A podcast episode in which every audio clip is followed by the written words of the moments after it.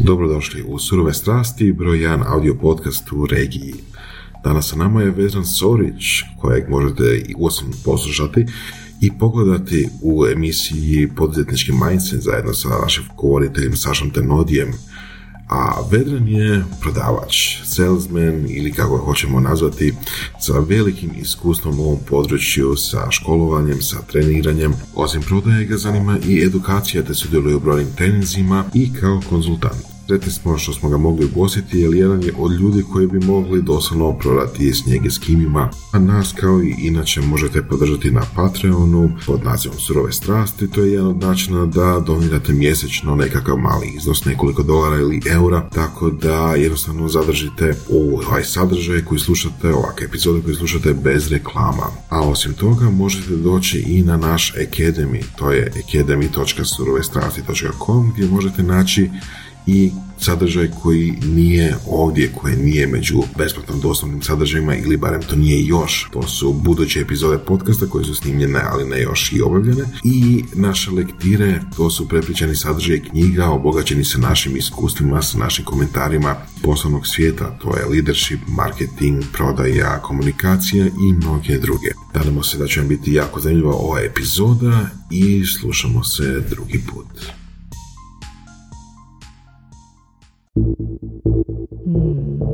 Ovo su surove strasti. Zašto se ovo zove surove strasti? Čekaj, ti fakat nisi poslušao sve epizode Surovi strasti? Nisam sve epizode Jer u nekim epizodama smo pričali zbog čega se zovu Surovi strasti.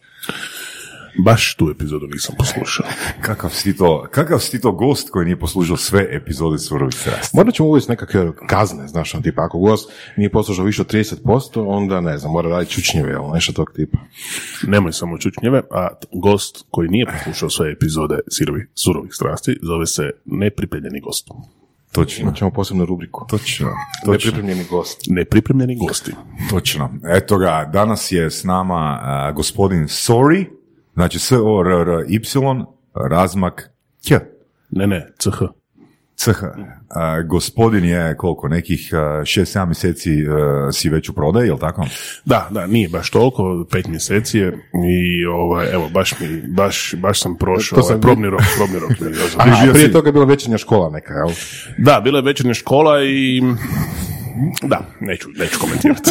Znaš, znaš, evo, ja ću te pitat za početak, uh, Vedrane, sorry, ć, uh, ću, um, kak netko se može opće educirati uh, o prodaji?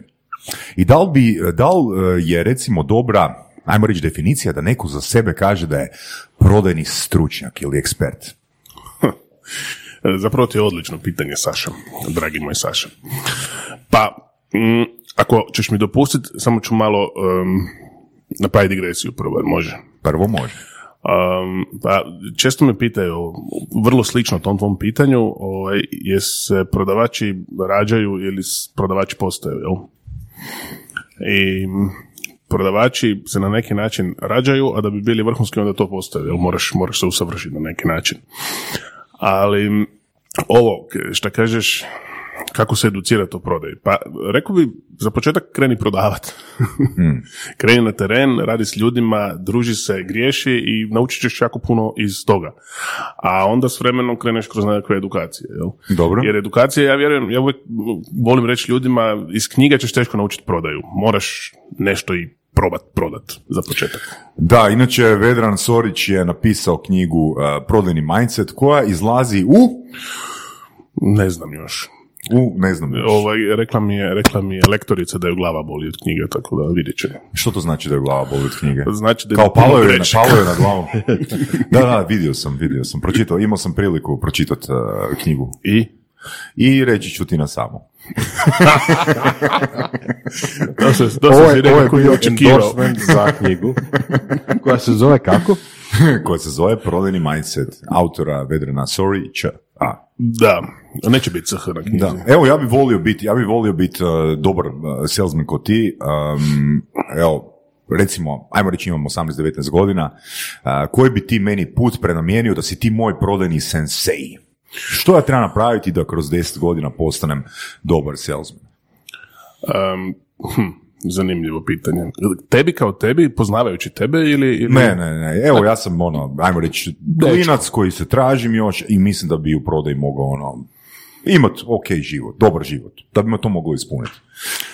Pa za početak bi te pustio da malo plivaš sam. Na primjer, Iskreno. Pa znači ono, dao bi ti neke zadatke, neke targete i pustio te sam da ideš, da osjetiš neke stvari na terenu. mi možeš neki konkretan primjer dati? Što, koji konkretan zadatak bi mi dao? Pa konkretan zadatak bi ti dao da, ono, napunio bi ti auto sa nekakvim predmetima koje u tom trenu prodajem ili kojima se bavim. Vibratorima? Pa recimo, Dobro. da, recimo, vibratori, one, one gumice za usta i te stvari, jel?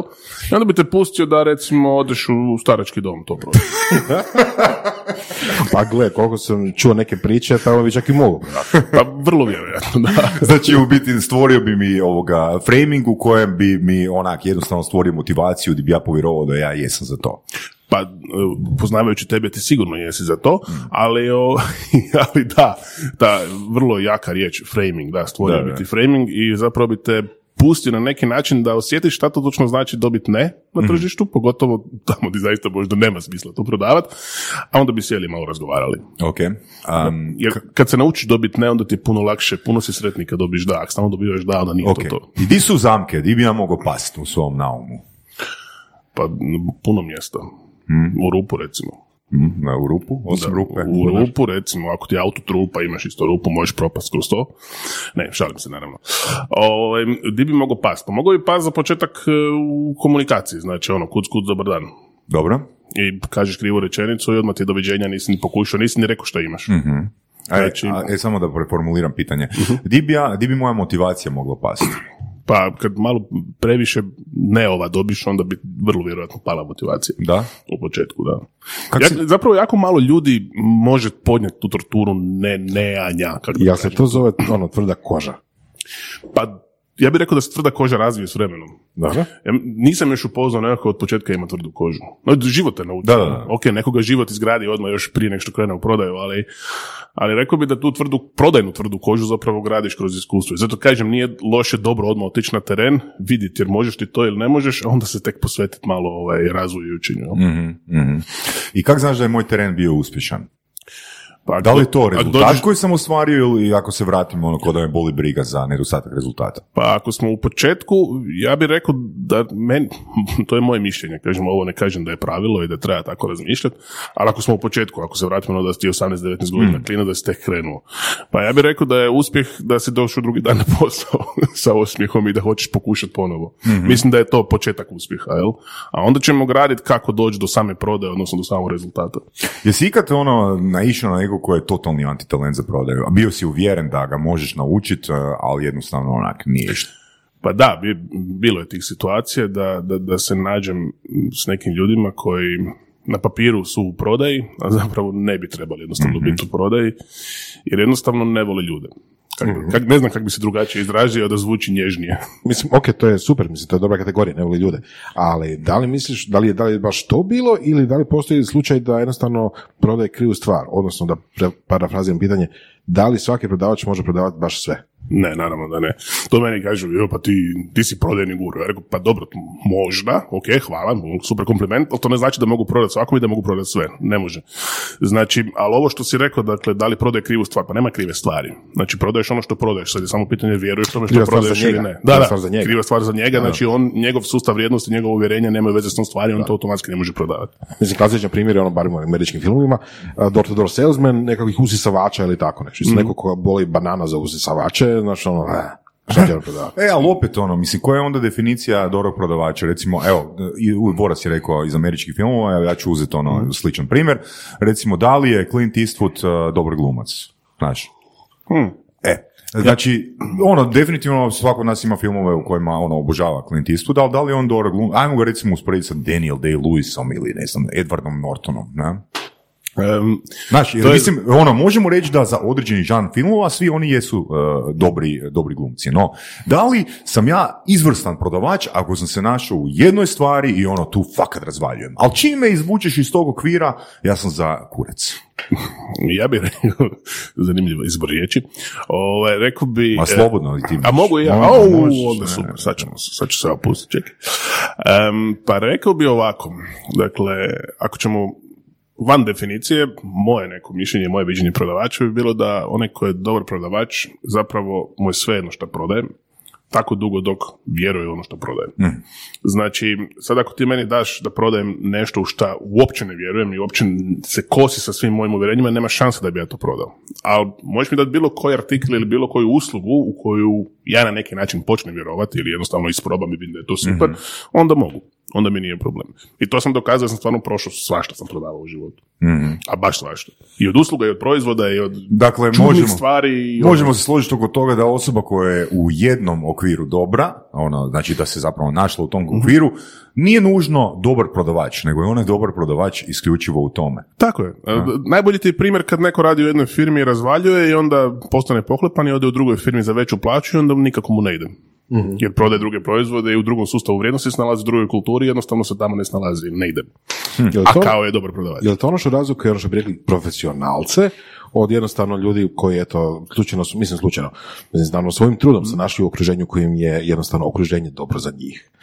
Da li bi to rekli da će se profesionalci prilagoditi gdje god se našli, a jel neko ko je sad slučajno došao negdje, možda mu ide dobro, možda ne. Em, pa moglo bi se to tako karakterizirati, odnosno definirati, biti profesionalan u nečemu, ali opet, ja bih rekao, možeš ti biti koliko god hoćeš profesionalan, ako dođeš negdje gdje se ne osjećaš dobro, nema tog profesionalizma koji ti možeš izvući da ti budeš dobar. I sad kažem, u prodaji možemo gledati, uspješnost u prodaji možemo gledati kroz suhoparne brojke i kroz ono uspjeh u prodaji, u stvari s rezultate, a možeš i gledati kroz grč u želucu. Znači možeš imati savršene brojke, ali ako ideš sa grčom u želucu, stvari to znači u životu. Ja, ja, ja tako promatram, no, znači nije sve u brojkama, jel? I ono, treba biti sretan sam sa sobom i sa poslom koji radiš, u ovom slučaju to A je ako prodaja. ja recimo nisam dobar prodavač, a dolazim na posao s leptirićima u trbuhu, To je opet drugi par cipela, ono suprotno od ovog što sam rekao. Dobar posao za, dobra mi je ekipa, idem na posao zbog dobre ekipe. to je super za tebe, ali možda nije tako super za, ali, Za firmu, da, da, da. Obično takvi ne budu dugo u firmi. Da. Ko zna. Od, od leprše. Znaš kaj, znaš kaj me isto zanima ovoga, d- siguran sam da imaš uh, iskustvo u tome, Mm, da li si do sad došao do nekog, ajmo reći, zaključka, da li možda bolje imati žicu za prodaju ili ono, jednostavno drive za učenjem, za testiranjem? Di bi, di bi prevagu ti sta- osobno stavio? Ako ti mogu paralelu povući, to ću ti iz svog primjera dati. Znači, ja sam ti sa 12 godina počeo krasti auto mami. I sad negdje 13-14 godina sam već prvi put u životu na Sljemenu bio sa autom sam. Znači, ni vozački, ni ništa, sam sam volio voziti. I onda ti je došlo vrijeme, odnosno 17,5 godina, idem ja polagat vozački. I sad, taj moj drive, odnosno ta želja da vozim je zapravo bila kamen spoticanja kod autoškole, jer sam ja kao sve već znao. E, tako da ako ćemo to primijeniti na prodaju, znači taj drive i ta volja ti zapravo u nekim segmentima učenja, odnosno edukacije i razvoja, može biti kamen spoticanja, jer dođeš s onom premisom, ja to sve znam, ja to probao, ja to kužim i onda, onda si u problemu. Jel? Tako da, opet je stvar balansa, ja bih rekao. Znači, ok, neko ko, ima, postoje recimo isto ljudi koji imaju fantastičan drive za prodaju, a tvrde od početka da nisu prodavači, da oni ne žele biti prodavači, da nemaju pojma s prodajom. A imaju taj prirodni talent da, da znaju sa ljudima, da znaju raditi, da znaju komunicirati i da na kraju krajeva da znaju prodat prvenstveno sebe, a onda i proizvod uslugu koju nude. Znaš, ja, ja osobno ono smatram da riječ prodaja i niti social engineering, niti NLP, niti pregovaranje ne postoji. Nego bi rekao da je to sve komunikacija. Na? Znači, mi smo dali te nove riječi zato da bismo stvorili nova zanimanja. Na? Saša, Ali opet, Saša, je, opet Saša. je ono komunikacija, to ono, jesam ja uspio tebe povući ono u svoj okvir, jesam ja tebi uspio nešto isprezentirati ili te nešto naučiti ili nisam, bilo to, ka- kako god se to zvalo. Na? Meni je fascinantno da se mi konačno slažemo oko nečega. Ozbiljno? Da, da, ovo je super. Evo, pu- puno ti hvala. Da, da, baš, baš mi je drago ovaj da smo našli nešto konačno gdje se slažemo. Da, ja mislim, A sad ću ja reći onda malo suprotno od toga. Može. Mislim, to su sve riječi za specijalizacije, nisu Da, da. riječi koje To, su... ono, ja. to, to, točno to sam mislio, ne? A? Tako, jer prodaja je ishod komunikacije na kraju. Osim ako je online prodaja. Ali opet je neka vrsta komunikacije jer ti komuniciraš u pismenom obliku je online. Tako da, kad god da okreneš, Da. komunikacija u pozadini. A kakvi ti ljude u prodaji uh, voliš? A, u smislu, da li voliš više da je netko uh, hard worker, znači da ono, fakat se možeš ono na tu osobu osloniti, da znaš da će grist više manje jednako od 8 do 4 ili 9 do 5, nije bitno, ili osobu koja je ono, ajmo reći, dođe u 11 na posao, onak ima krmelje, na, ali napravi jeben rezultat. Pa, ja uvijek volim reći da pos, prodaja prije svega nije posao od 8 do 4 ili 9 do 5 ili tako nešto. Znači, ne bi ograničavao prodaju na neki vremenski okvir. Ok, postoje možda nekakvi segmenti određenih prodaja, recimo ovo što ti imaš ovaj call center i to, pa onda imaš ljude kad dođu i kad odu, pa ok, ima smisla, ali ajmo reći ovi terenci, odnosno ekipa koja radi sa ljudima direktno, ne bi rekao da tu postoji sa nekakva granica, jer tebe kad kupac zove, on te zove, pa te zove. jel? Osim sad, kad jednom naučiš u nekom trenu da kad, kad se možda ne moraš svima javiti na svaki poziv, možda kad kad je bolje ne javiti se pa pustiti da se neke stvari se riješe same od sebe, jel? To će me neko mrziti to što sam... na iskustvu? Da, da, da, neko će me mrziti sve što sam ovo rekao, ali kad, kad postoje ljudi koji dižu telefon, ono što se kaže za svaki drek, jel? I onda kad upoznaš takve ljude, onda im se jednostavno kad kad ne javiš od prve, pa onda znaš da kad nazoveš za tri sata, e, zvao si me, da je već riješeno to što je trebalo biti riješeno. Znaš, kad radiš s nekim drugom, onda skužiš neke stvari. Ali sad da ti odgovori na pitanje da li hard workers ili, ili ovi koji su možda spontaniji, ali sa rezultatima, pa ja sam skloniji ovim spontanijima. Ali koliko toliko da ih mogu, ono, neću reći kontrolirati, ali da znam šta rade, jel? Nije, Imaš, nije mi iskustvo, bitno... imaš iskustvo s takvima? Da, da. I a, jesu li oni lojalni? Pa obično S svoj, obzirom da imaju tu, tu, ajmo reći, izraženu spontanost. pa to su obično ljudi kojima više cijene slobodu nego bilo što drugo, znaš. Mhm. Jak ti njemu daš slobodu, on se snalazi u tome i on pliva u svom tom slobodnom kaosu, a donosi rezultate, tako da dobro njemu, dobro meni, kako Mhm. mm. Me- meni se pokazalo kao ok.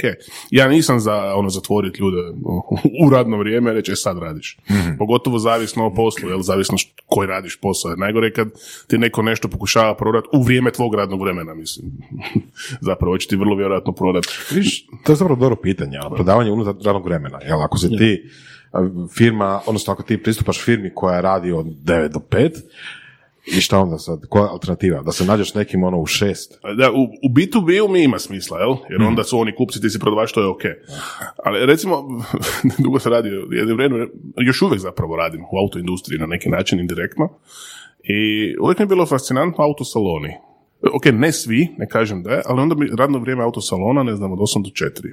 Pa ono, ljudi su na poslu, pa hoće doći kupiti auto od 8 do 4. Daj stavi, ne znam, ujutro od 7 do 10 ili od 7 do 11 za ove koji su popodnevne smjene i popodne, ne znam, od 3 do 7 na večer. Pa možda neko... Mislim, ne, nemam te statistike sada tu pred sobom, ne znam kako to izgleda, ali logika mi to nalaže da bi bilo neko logičnije da se to tako izvede. no? Znači, ti si baš uvijek za apsolutnu prilagodbu Kentu. Da. ja nisam. Ne, ja jesam, ja jesam. Ja ne tvrdim ono, Jer mislim, o, jel ti želiš reći da na bazi godine dana se prodalo, ne znam, 15-20% auta manje iz razloga jer uh, autosaloni rade do 4. Ne. Ne, uopće ne. Pa hoće se auti prodati ili se neće prodati? Pa to ne ovisi o radnom vremenu. Neko će uzeti ono godišnje ili bolovanje ili ako radi stoji. u gradskoj upravi. ono, Da, u gradu, upravi, da, dobro. Ok, ne, ne, to stoji, to sve stoji. Ali kažem, iz perspektive nekako prilagodbe klijenta, ja bi prije glo- prilagodbe klijentu, ovo mi logika nalaže. Ali opet s druge strane mogu razumjeti tvoj pogled i ovo, ovo što si rekao, dakle, ako neko zaista hoće nešto kupiti, on će to kupiti. Prilagoditi njemu ili ne. Pa da. To, to stoji. To bi za njega stoji. Ok, a šta onda s onom dijelu prodaje koje je u principu izazivanje potražnje? Jer to isto naravno i postoji. E, to je prodaja, Vedrana, jel tako? Ono što nije izazivanje potražnje, to nije prodaja, to je trgovina. To si ti rekao, jel? da? Ne. ne, ne, ne, ne, ne. Ok, ali zašto ćemo Ali pričati? postoji izazivanje potražnje. Pa, meni se čini da postoji. Mislim, Pa gledajući, pa gle, pa imaš gomilu, a ok, o, ajmo se referirati opet na filmove, ili ja prodaji, ono, znam, vrlo ograničene stvari. A, Vidiš, to je još jedan ono sa uvjerenjima krivim. Znaš onu scenu tipa, znaš, ne znam, je li to, je li to, ko je, ko, ko, Jel misliš na Um, Sell me se- this pen ili što? ne, ne, ne, ne, ne, Na Boiler Room? Boiler room, boiler room, E, ono mm. boiler roomu gdje dođe lik i znaš ono sad će vam pokazati kako se prodaje, pa nazove nekoga pa ga uvjerava, ne znam, pet minuta da mu proda neke dionice koje zna da će sutra tenkat, ono totalno Mhm. kužiš. I da, da, da, ako ne kupite sad, bit će vam ono žao sutra, a, ne znam, razmišljate o svojoj vlastitoj budućnosti, ono sve, sve, sve, sve, jel, čovjek nije uopće ono i pojma ima da će danas kupiti dionice.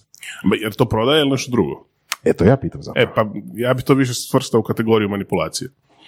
A ja ne volim a to. prodaja nije A manipulacija. ne, to, je, to je ono s čim se borimo, to je ta premisa koju ja na neki Ok. način pokušavam i kroz knjigu i kroz sve maknuti, ono, to je neka stigma prodaje koja postoji, jel? A jel? Da, ja, ja ne volim to. Ni- Nisam za takvu, takav stil prodaje. Nisam za push prodaju. Mislim, pogotovo danas u doba kada su ono, sve čekaj, informacije dostupne putem interneta, Dobro. e, mislim da mi push prodaja nema nekog A što je push prodaja? Aj prvo de- definiramo. Pa upravo ovo što kaže. ono. Znači, što je to? Uvjeravanje dok čovjek konačno ono ne pristane. Znači, ajmo dalje, ajmo dalje, manipulacija, manipulacija, manipulacija. Znači, cijelo vrijeme na neki način razgovaraš s čovjekom na taj način da on na kraju popusti i kaže da. Ok, pa koliko traje tvoj prodajni proces? Manje od 18 mjeseci. Kako koji? Kako koji? Ali vraćamo se na ovo, ovo što si zapravo rekao prije, zapravo si odlično rekao, dakle, on neko hoće kupiti, on će kupiti. Nema tu prodaje neke velike. No? Prodaje zapravo počinje kad ti neko kaže ne. Jel tako? To je E, da. Gitomer rekao. Da, jel? da. E, ali to, a, jel to nije to što ćemo, što ćemo pričati? Znači, Je, tipa, ali ok. opet s druge strane, kad ti kaže ne, a znaš da mu to treba. A ne kad ti kaže ne, a znaš da mu to ne treba. Ovo što si rekao Evo, sa ja, sam, dionicama, ja sam totalno uvjeren da tebi treba, ne znam, ono, dva bitcoina. Da ne treba mi. E, ajmo sad pričati. Pa hajde, kreni. Drugi put. Nije, nije. E, e, Nisam za taj način. Znači, nisam za taj način, nisam za taj pristup i ne, Ali, to ja je ne stvar, volim ali to. gle, to je sad stvar osobnog uvjerenja. Kako ja mogu 100% znati da nekome nešto treba što ja prodajem? Pitaš ga. Pa dobro, mislim, a, gle, evo, Jedno ti kad ti neko kaže ne, ne treba mi, drugo mi, D- drugo dakle, je kad ti neko kaže treba mi, ali ne treba mi sad ili sad trenutno evo nemam para. ajmo ovako, ajmo ovako. Dvije različite stvari. Ajmo ovako, znači, uh, evo daću osobni primjer. Mm. Uh, nitko neće reći meni treba NLP Mm. i to nije potražnja. Ali će reći da ima problem, uh, da ima šumove u komunikaciji. Jel kužiš? Znači, Mhm. to je stvaranje, po- uh, to je stvaranje potražnje. To, ja mislim da si na to cilju voras. Znači, ako sam ja jezikom, ako sam ja iskomunicirao drugačiju poruku, stavio sam ono, uh, neku glupu frazu poput NLP-a u stvarni okvir, s kojim osobom imam problem, ja sam stvorio tu potražnju gdje nije bilo. Jer niko neće reći, e, meni treba NLP, ne, ne, nego će reći, meni treba uh, jasnoća prenošenja poruke, meni treba, uh, meni treba, uh, trebaju višine kako da se postavim kad je moj šef ili moj kolega agresivan prema meni. To, će, to, je, to je stvaranje potražnje. Jesam, jesam dobro to? Pa skoro, mislim, ima i tu i drugi dio. I drugi dio je ono tipa, a ne znam, ne znam, ne znam, sam u životu, kupi crveni auto. Jel? Dobro. Rje- ono, jel, kao, tim ćeš ko bojage riješiti problem. Pa ok, mislim, tu možeš iz toga izvući pitanja koji, koji auto je na cesti najsigurniji su najvidljiviji, crveni. Ok, ako neko ima, ako se neko loži na sigurnost, E, onda bravo, ćeš mu gurati crveni bravo, auto. bravo. Ok, to je ok, to. to je to, to je to, to je to. To je. Sad, sad je samo pitanje da je to stvaranje potražnje ili postavljanje pravih pitanja u pravom trenu, jel? Ali opet na neki način. ok, Dobro, razumijem. da, da, ali ono što ti je Voras, ja mislim, ja mislim da si to htio reći, ti mi ispravi, znači da ti zapravo osobu u komunikaciji dovedeš do tog aha efekta, meni to treba. Upravo to. Da, da, to je to, je, to stvaranje Na kraju dođeš to, da. E sad, hoćemo to nazvat manipulacijom, hoćemo to nazvat prodajom, ili ćemo to nazvat, ne znam, Dakle- komunikacijom šire. To, Moj- to više nije manipulacija, jer je, ja, ono, kad ti neko kaže ono, eksplicitno ne, ili ne želim to, ili ne želim kupiti, ili mi to fakat ne treba, ne je bi dobar stao. odgovor. Ne je dobar odgovor, jer štedi jako puno vremena, jel? I ti bi stao onda tu. Pa u nekim slučajevima, da. znači, u više od 50% slučajeva. Ne, ne, ne bi u više od Čekaj, 50. čekaj. Ne, ne, Da ti ja sad kažem onu klasičnu priču, Ajde. opet, opet Bitcoin. Ajde, klasično. Da, da, a, a razmišljaj o budućnosti. Šta misliš koliko ćeš zaraditi za godinu dana ako kupiš, u odnosu na to koliko ćeš potrošiti na, na cugu ako ne kupiš? Imaš i onu priču sa, sa onim Ferrarijem, ako si čuo za to. Kaže, da ovaj, koliko slično. pušiš, koliko piješ Da, i da, to, da, to, da, to je to onda je kaže to. za toliko Da. godina si imao kupiti Ferrari. Onda ga pita ovaj, suprotno. Jesi Ok, imaš ti Ferrari? To je to, Pa nemam. znači, ti si rekao ne i sad idemo dalje, idemo, kužiš. Kako bi ti nazvao to? Ne znam. Kako ne znam, znaš? kak- nazvao bi, Ne, ja, ne, postoji, na- ja bi to nazvao, kako bi ja nazvao, je da bi nazvao ono što ne želim da mi netko radi. A ja ne volim raditi drugima ono što ne želim da meni netko radi. Tako da ja, ja sam osobno protiv toga, što uopće ne znači da to nije ispravan put za nekoga kome to odgovara. To, To znači- na uvjerenja koje si ti rekao, Saša. Dakle, znači da ne možemo izgeneralizirati da nema tog puša. Tako tak? Mislim, ako ja vidim da ja nekoj osobi mogu pomoći, ono, ja ću napraviti pushing. Ne? Mislim, i mislim da je to i fair, i e, da je to korektno od mene da napravim pushing ako sam vidio da osobi mogu pomoći. Pa, ajmo to reći ovako, dakle, ako ti je cilj fakat pomoć, Mm. ok, ako ti je cilj uzeti pare bez obzira na pomoć, onda nije ok. Mislim, to je stvar morala. Ne, Da, ne znam kako bi drugačije rekao, jel? Znači- Tako da moralni i nemoralni dio prodaje, Aj- ono, ajmo, onda to, za- ajmo to onda zaključiti, ajmo staviti ono ček na to. Ako vidim osobu, ako vidimo osobu ili firmu kojoj možemo pomoći, možemo biti do, do zla Boga naporni da, da ovoga uvjerimo, da uvjerimo decision makera da uzme taj proizvod ili uslugu. Jel možemo složiti oko toga? samo mi se ne sviđa riječ naporni u tome. Ajmo reći uporni. Uporni da, naporni ne. Dakle, to nije manipulacija. Pa ne bi rekao da je manipulacija. Ili je osobna manipulacija i sam sebe uvjerio da ovoga svi, da svi žele. Znaš, tu imaš jedan zgodan primjer iz e, ove ekipe, pričali smo ovoga i o seduction tim majstorima, trenerima, gdje imaš zapravo dvije vrste ono, te kategorije ljudi uvijek vole, pa ajmo ih, ajmo ih izgeneralizirati. Dvije vrste seduction mastera. Znači, jedni su takozvani kalibratori, a drugi su, ajmo reći, krkani. Ajmo ih tako nazvati. Dobro. A, znači, uh, ajmo prvo objasniti krkane. Znači, krkani su oni koji imaju snažno uvjerenje da su oni božji dar i da sve žene u njihovoj okolini osjećaju seksualnu privlačnost prema njima. Saša, ti si krkan. Hvala ti. Sad ćeš čut uh, i drugu definiciju pa ćeš skužiti da nisam. Ili jesam. Ili sam pol pol. Uglavnom, znači, kaj se događa u glavi krkana? U glavi krkana se događa, on pristupa žen, žen, ženskoj osobi i ženska osoba ga odjebava. Ali on je toliko uvjeren da je Boži dar, da on ne vidi ono, ne, ne suptilne, nego jasne znakove odjebavanja. S druge strane imaš kalibratora. Kalibrator je vješt u komunikaciji. On gleda što prolazi i gleda što ne prolazi. I onda kalibrira situaciju i traži sve bolje i bolje rečenice. Svaki neverbalni respons od uh, ženske osobe utječe na njegovu sljedeću rečenicu, na njegov sljedeći stav. Koji je minus kalibratora? Minus kalibratora je u tome što je on toliko osjetilno izoštren, toliko ono vidi svaki element, svaki detalj, da čim vidi i najmanju sitnicu koja mu ne ide u prilog, on izgubi svoju emociju i ruši mu se sustav. Ti si krkan. Mislim da vidim naslov ove epizode. Kako, kako biti ili ne biti krkan u prodaju? Otprilike, da. Ali zapravo kad pogledaš ono, ja stvarno mislim da u prodaji isto, i u prezentacijama, ono, i u social engineeringu, da će, da će krkanluk bolje proći nego uh, kalibrator. To je, ako ti mogu paralelu povući, mene ti zezaju da, da znaju me zezat, znači ne svi, oni koji me znaju me ne zezaju na taj način, oni koji me ne znaju dovoljno dobro, onda kažu, a ti si nerealan, ti, ono, kao ti, ti živiš negdje u oblacima. Ba, reku, moguće, da, jer ja idem uvijek s onom premisom, ako nešto zaista želim prodati i znam da ću nekom pomoći sa tom prodajom, u mojoj glavi je to već prodano. Znaš, ja idem ka svom cilju. I onda idem to, mo- kad kad to traje, možda mjesec, dva dana, Da. kad kad traje godinu dana, nije bitno. Vedrane, ti si krkan. Eto vidiš. dakle, dva krkana i voras, jel? to je naslov emisije. Apsolutno, apsolutno. To je to. Da. Kako bi, e, kad s ovim iskustvom, znači prodaješ, prodao si usluge, prodao si proizvode, prodao si svašta, Prodao si- auto, jel si auto prodao kad? Da, da. Ne. A, da li bi mogao izvući nekakve zaključke, neke generalizacije koji, kako je izgleda dobar proizvod, odnosno koji su to proizvodi koji se najbolje prodaju? Mm. Jel postoji uopće takva generalizacija? Pa, m- Da li imaš neke zajedničke osobine? Pa ne. Ne. Ne, men, mene da. se, znači, evo, evo čisto primjer. Znači, opet se mogu vratiti na uvjerenje i na ono što vjerujem ili ne vjerujem. Znači, meni su auto koji se najlakše uvijek prodaju i najbrže Alfa Romeo. Koji uvijek svi pljuju i koji uvijek svi Ok, zezaju. Ja sam- dođe to već zna da će kupiti Alfa Romeo i gotovo. ali kužiš, ja sam strastven u tome i kad meni neko dođe kupiti recimo Alfa, imao sam četiri do sad, sad četvrtu vozim, onda mi... Voziš ili stoji kod mehaničara? Boras, znaš šta? Dobro, nastavi. Vozim. Kad kad. Um, sad si me zbunio. U svakom Drago slučaju, kad god sam prodavao, dakle, Alfu prodao sam je ono u, u par sati doslovno. Imam zapravo jednu zgodnu priču vezanu uz um, Alfu Mito, gdje me zvao čovjek iz Splita, tri sata nakon što sam oglas objavio. A oglas sam napravio kroz storytelling, jel? Znači, opisao sam kako sam ja provodio vrijeme s tim autom.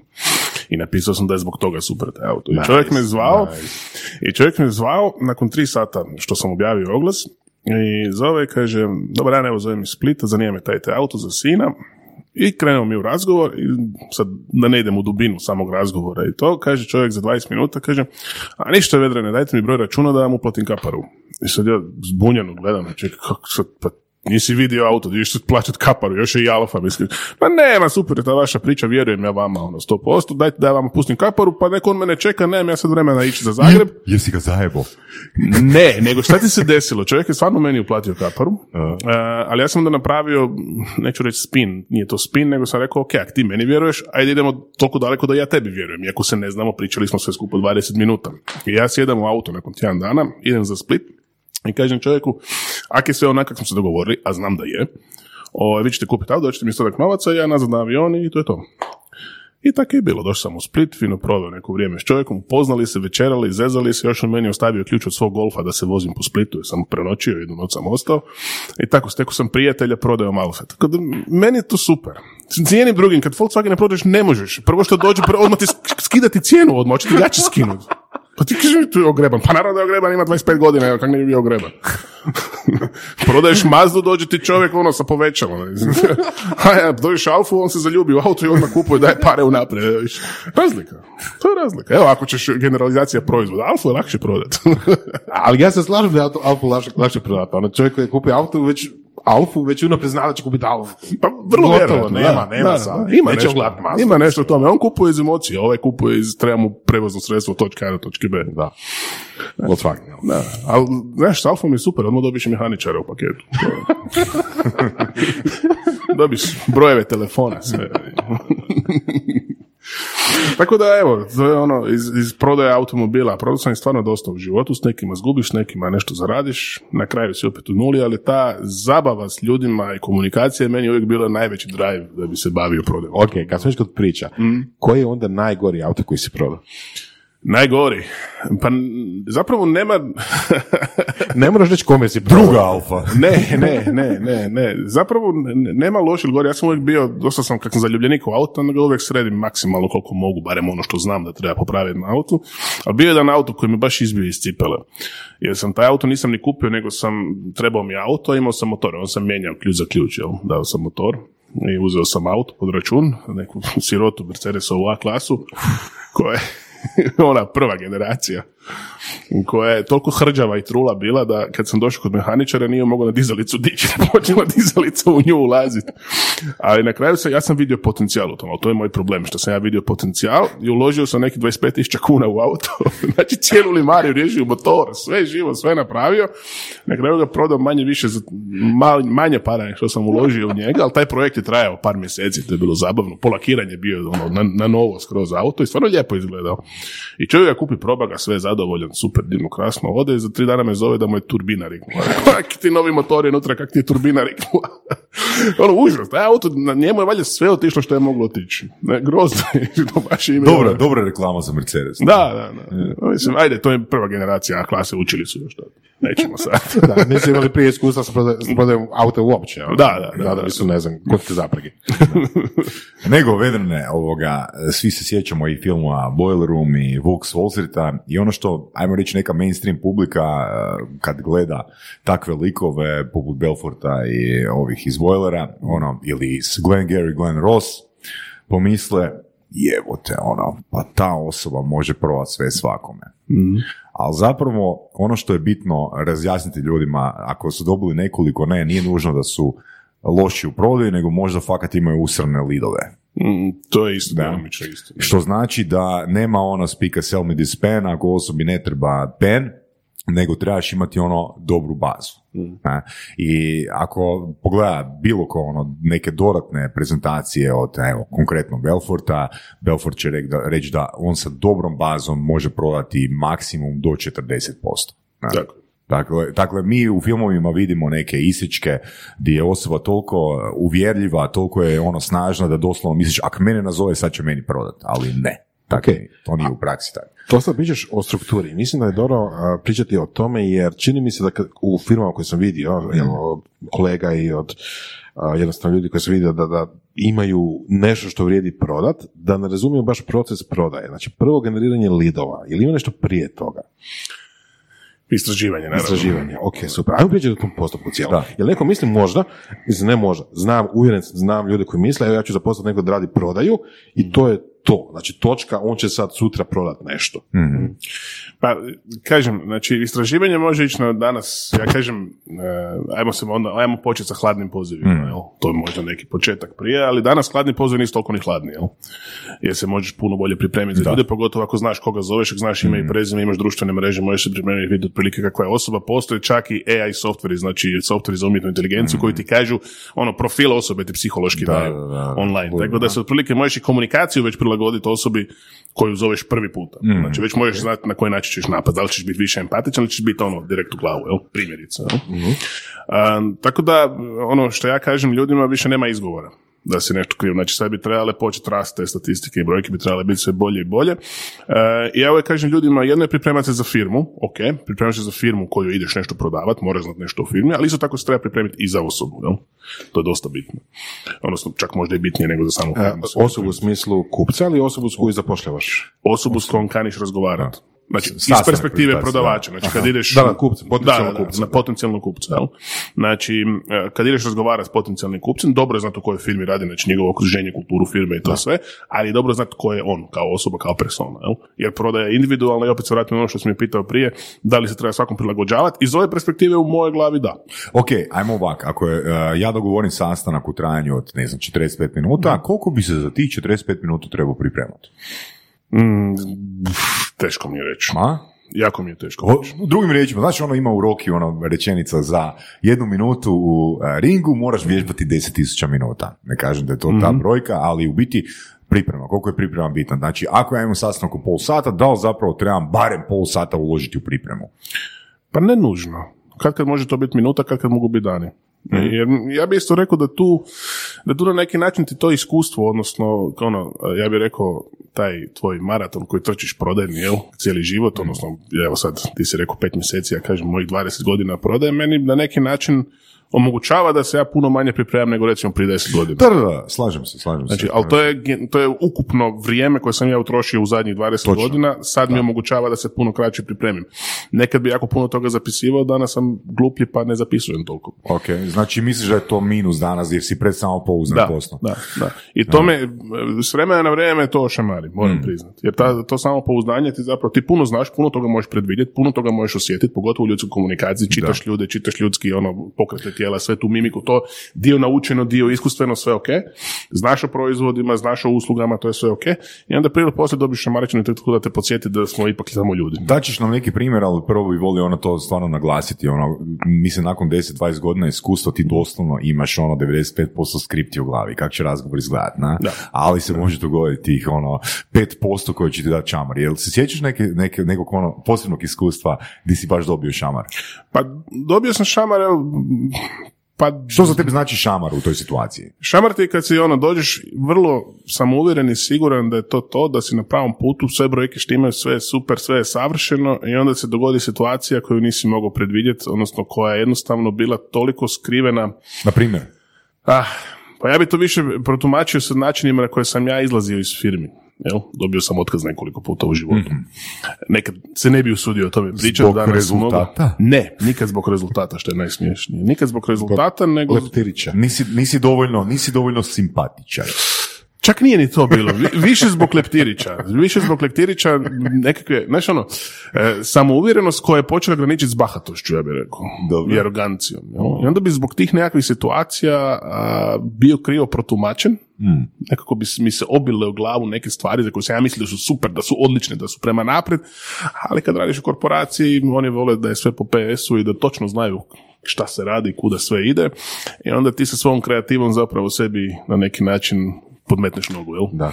E, baš smo to pričali, evo, Saša i ja prije po- početka snimanja, prije početka podcasta, kako zapravo šefovi, odnosno founderi biraju sebi ekipu koja je slična njima. Trebali bi birati, Da. rekao.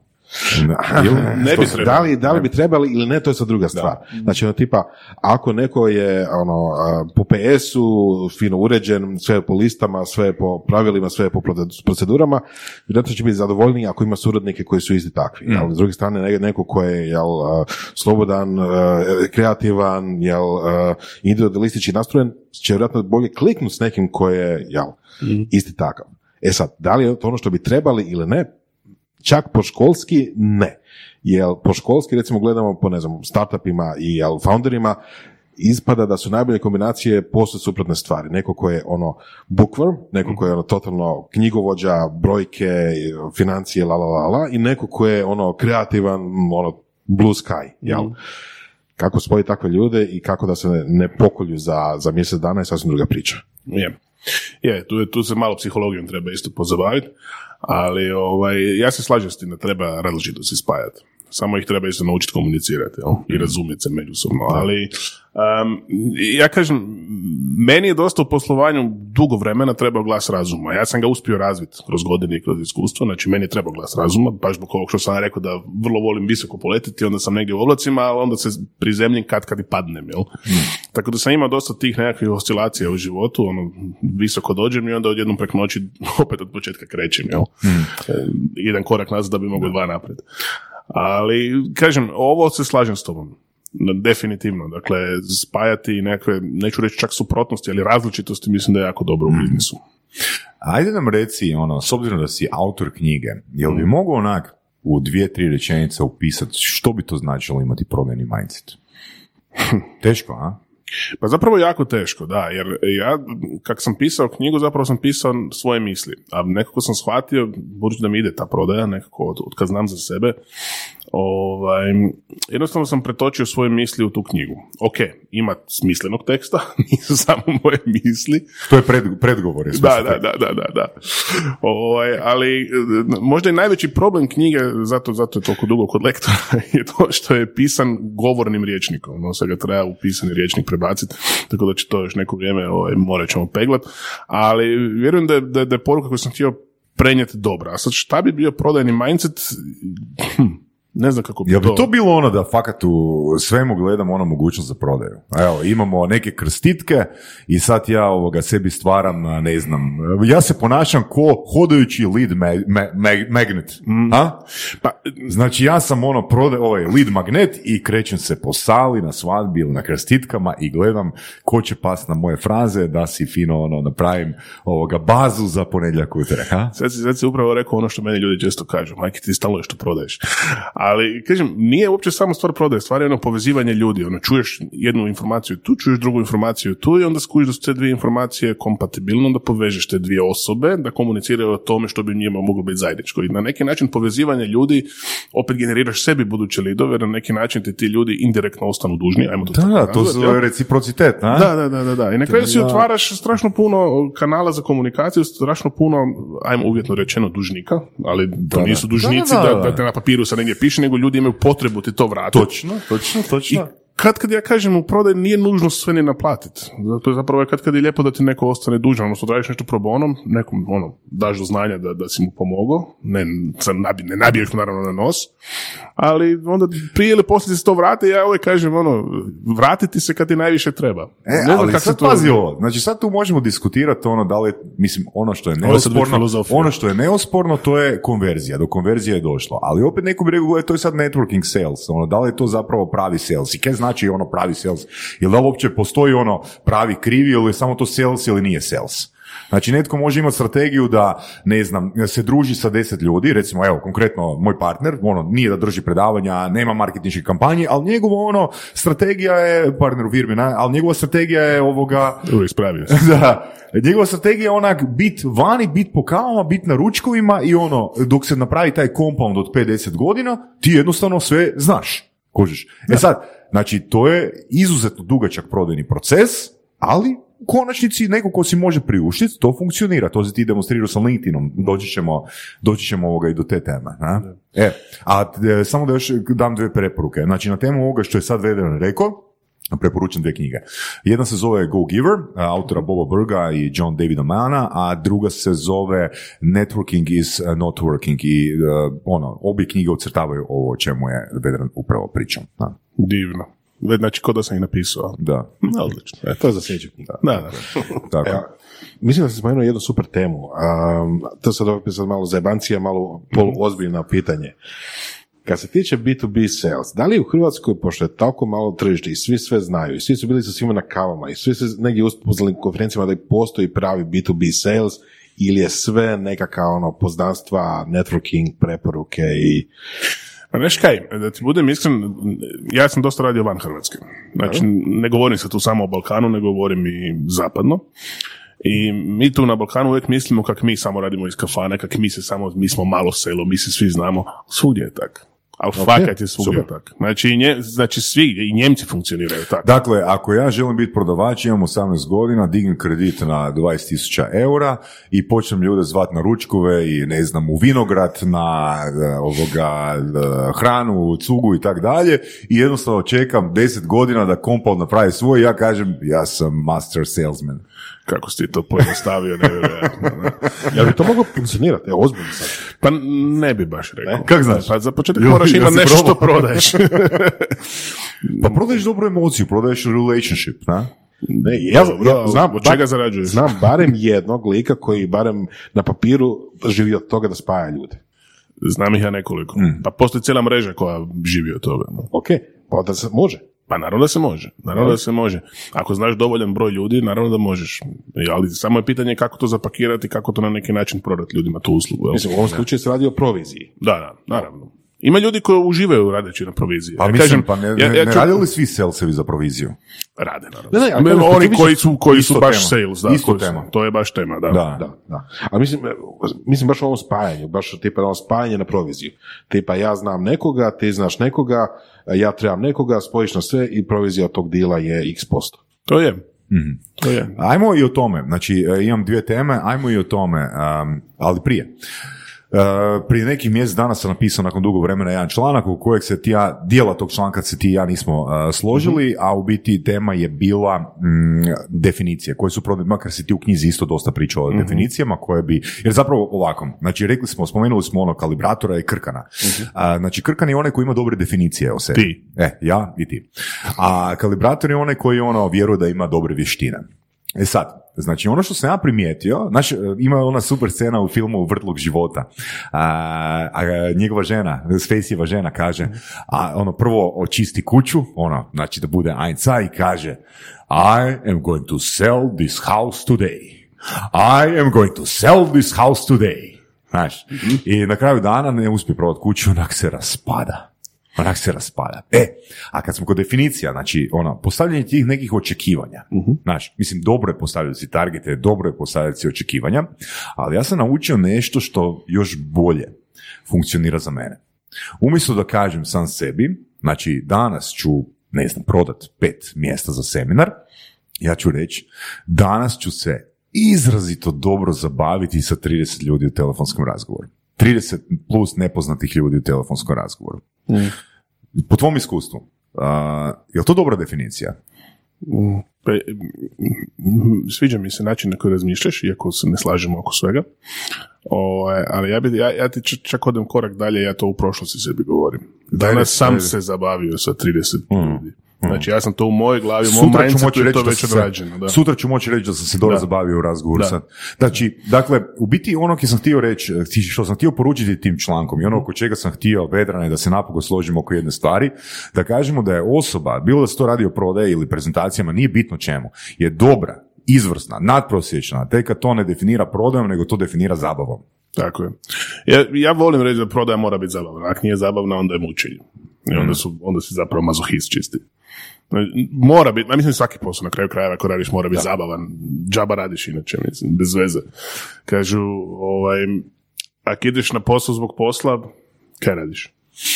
Ako ideš zbog para, Da, mislim, siguran sam da u 20 godina onak imaš neke faze ono di si padao sa stanjem. Da, definitivno. Ali obično su to bile faze kad bi ovaj morao promijeniti posao. Bio, I što bio primoran, što na neki način jednostavno ga promijenio. I nije dobro, ja, sam, ja jesam pobornik, e, recimo, tu, sad ako će moja mama ovo slušati, onda će biti vrlo interesantno kad čuje što ću sad reći, ali moja mama je tipični primjer ove, ajmo reći, starije generacije, da je 35, 37 godina radila jedan te isti posao.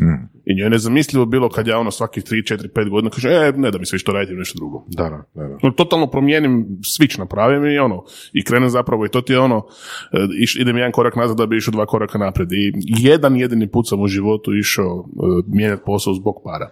Znači da sam išao na veću ploču, na veću plaću, to je bio jedan jedini put i nikad više. Kao nikad više u smislu, toliko si loše se proveo ili... Ne, nego sam išao sa, za krivim ciljem. U mom mindsetu cilj pare ćeš zaraditi, ovako ili onako. Znači, ja znam doći do novaca, meni nije problem zaraditi novac. Znači, na ovaj ili ovaj način. Ali ne želim raditi ono 14 ili 16 sati, ubijati se od posla, ne vidjeti prijatelje, ne vidjeti obitelj, ne vidjeti djecu, e, da bi zaradio malo više novaca. Dobro. Ne, jednostavno, ne, nije, mi, nije mi to drive. Ne, nemam, nemam tu želju. Ne, to su fakat e, dobre definicije, ali ima jedna super priča ovoga, koju si mi spomenuo ovoga usput a, na, na, na snimanju emisije. am, e, kako si upisao MBA?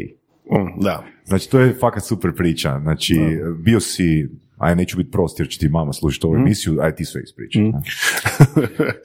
da, znači to je bila 2012. godina na izlasku iz jedne velike korporacije u koju sam došao zbog, zbog para, upravo to. Ovaj, I trenutno bez posla. I kako sam imao viška vremena, tražio sam posao, jel? Tad još nisam ovaj, znao da ću se, da ću, već sam prije bio ovaj, na neki način, kako se kaže, ovaj, poduzetnik, nije sam se proslavio, pa sam kao mislio da je korporativni život moj put, nisam se ni tu baš proslavio. I onda sam došao do, do, do faze da sam bio bez posla i da sam imao vremena i tražio posao i usput sam skočio mi oglas za MBA. I kaže, prijavi se za stipendiju. Ja se prijavim, ispunim tamo te papire i to i dođem na ta testiranje za stipendiju, nas ne znam, preko 500 je bilo. Ja prođem među 70 i na kraju izvuku me među šest da sam dobio stipendiju. I sad je samo bilo pitanje hoću dobiti 50% stipendije ili ću, ili ću dobiti 100%. Znači, to je bilo izvlačenje šešira. Ovo sve su bilo prije testovi i na neki način ti nekakvi ajmo, mišljenja tamo komisije i ekipe. Jel? I ok, nisam dobio 100%, nego sam dobio 50%. I sad ok, dobio sam stipendiju za nešto inače jako skupo, ali sam dobio 50%. S drugim riječima moram opet platiti 12.000 eura, a nemam posao. I, I sad oni mene pitaju, Vedran, koja je situacija, što ti to upisati? Ja rekao, da, da, da, upisujem, upisujem. Ja rekao, ja samo ne znam kako ću platiti. A oni meni kažu, ovaj, a šta pa di je posao? Rekao, pa evo imam nešto u pripremi, vrlo vjerojatno ću dobiti taj posao. I, ovaj, i fakat sam dobio taj posao, no tad sam prvi put počeo raditi za firmu koja nije iz Hrvatske, jel, za vanjsku firmu i kod dogovora za posao, ne znam jesi to uopće rekao Saša, e, ja vidim plaću na papiru, rekao, "Oh, super plaća, dobro. Samo je problem što oni komuniciraju u brutu, a ne u netu. Tako da bi kad mi je sjela prva plaća na račun bio šok, um, kako ću sad platiti taj MBA kredite i sve nema šanse. Ali opet je nekako sve izašlo na dobro. Ne, ne znam uopće kako. Ja sam taj nekako period života mi je u magli što bi, što bi se rekao. Ja sam toliko bio fokusiran na preživljavanje, a ne na život, da, da, je, to, da je to fascinantno. Ono, krediti za stan, krediti za motor, krediti za auto, MBA. Da, ali nije ti palo na pamet da se recimo riješiš motora. Ne, ne. Nimalo, ne? Ma ne. Pa mijenjao sam ga za onu A klasu. da.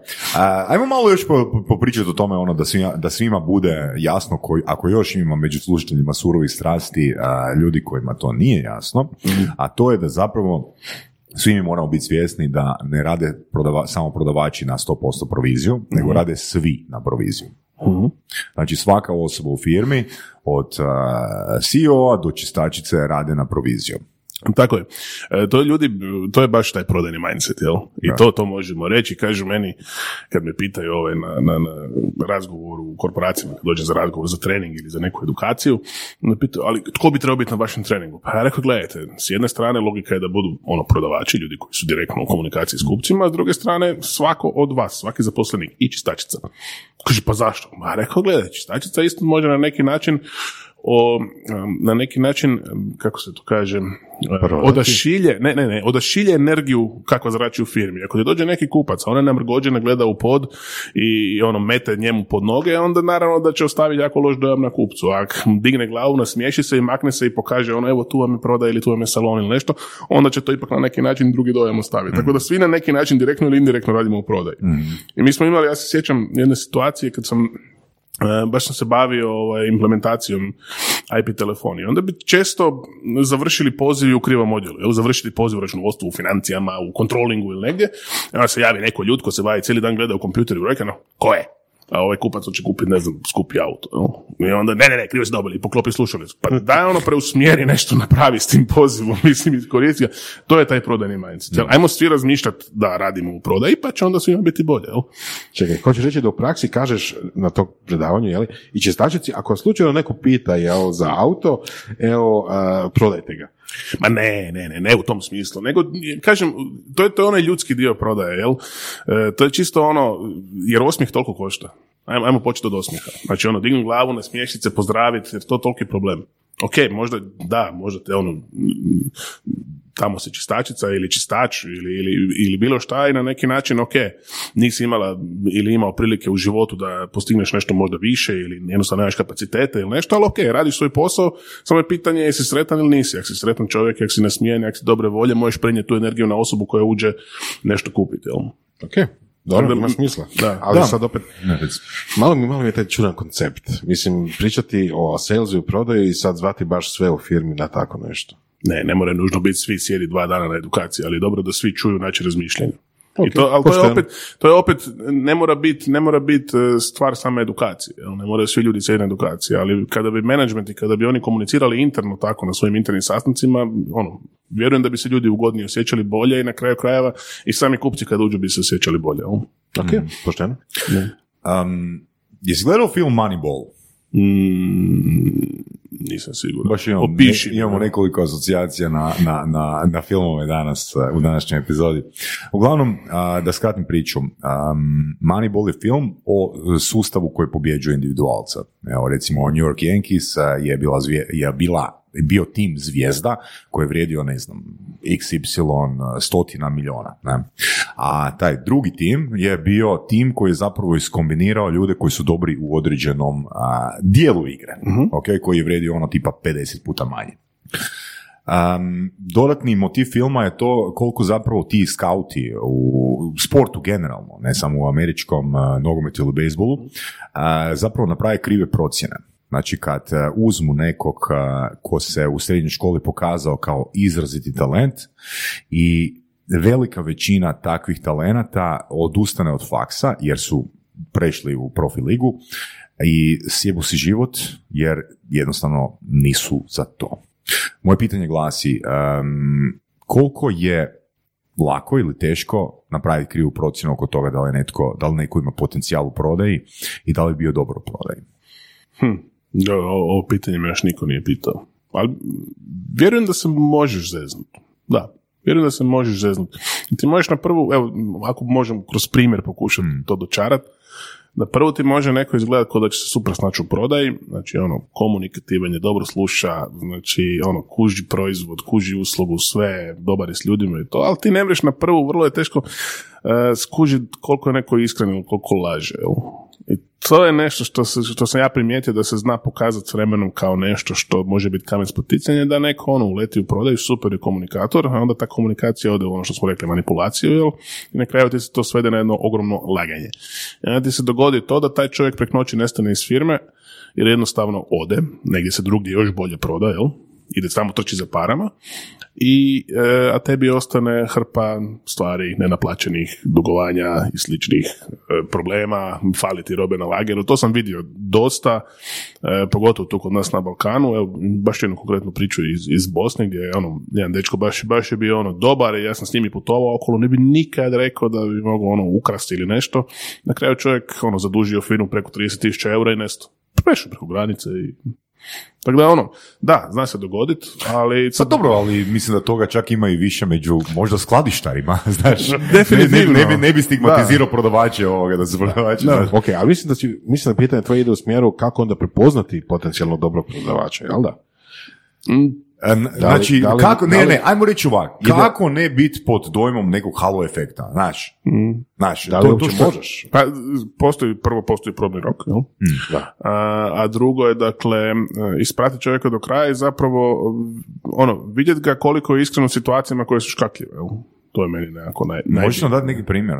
Znači, što bi značila škakljiva situacija? Kako bi znao ono, testirati iskrenost u škakljivim Pa situacijama? ne bi to čak u početku to možda nije ni iskrenost, nego ono je doslovno koliko ta osoba koristi alibije. Znači ode vani, onda ako se vrati sa hrpom alibije da mu je deset ljudi krivo zašto nije prodao, onda on po meni nije za to. A ako je svjestan da je on zbog to odgovoran, eto je onda već nešto na čemu možemo raditi. Da li, ćemo si- ono da, realno- da- da li sam ja uvijek odgovoran za svoju prodaju ili nedostatak svoje prodaje? Usudit ću se reći, iako vrlo vjerojatno to nije točno, ali ja bih rekao 98% da. Pod uvjetom da imam lidove kao i ti, ako sam ja četiri puta slabiji od tebe, ja moram priznati da sam ja, što, loš prodavač za taj proizvod ili Lošiji. lošiji? Ok. Ja bih rekao, mislim, kako se to objašnjava? Neko će to reći, ok, dvoje, dvoje ljudi radi na istom terenu, prodaje iste proizvode. Jedan je uspješan, jedan nije. Zašto? Vrlo jednostavno. Da. Komercijalisti. Komercijalisti, znači to se najbolje u komercijali vidi. Znači imaš dvoje, dva tipa ili dvije ženske ili muškarca i ženu, nebitno, sa istim autom, sa istim proizvodima, sa istima stvarima u GPK-u, rade isti teritorij i ne ide. Jednom ide, jednom ne ide. I? Zašto? Zašto? Pa zbog čovjeka. Što, što točno kod čovjeka? Karakterna crta, što, što točno kod čovjeka? Može biti karakter, znači, znači ono, jer čovjek ili nije čovjek. Znači ono, znači one ljude koji ti dođu i nisu ni progovorili, već ti idu na živce. Ok, to da, ali to ćeš vjerojatno vidjeti ono prvi Na pet razgovoru za posao, pa to ćeš vidjeti na razgovoru za posao, Ajmo nešto ne? drugo pričati. Ajde. Ajmo vidjeti ovako, da li, da li misliš da prodavač može prodavati na isti način, isto uspješan bit, Mhm. u različitim medijima, tipa telefon, tipa napismeno, mail, tipa uživo. Mm, ne nužno. Znači, postoji neko koji je savršen u, ajmo reći, telefonu, a da je zakorac pisano ili, ili uživo. Može biti, zašto ne? Mislim, ja ne bi Sigurno to stavio, ja ne bi stavio to kao da je pravilo. Men, mislim, ne, ja ne bi to Aha, postavio znači, kao ipak većina, pravilo. u tvom iskustvu većina ih je dobra u svemu.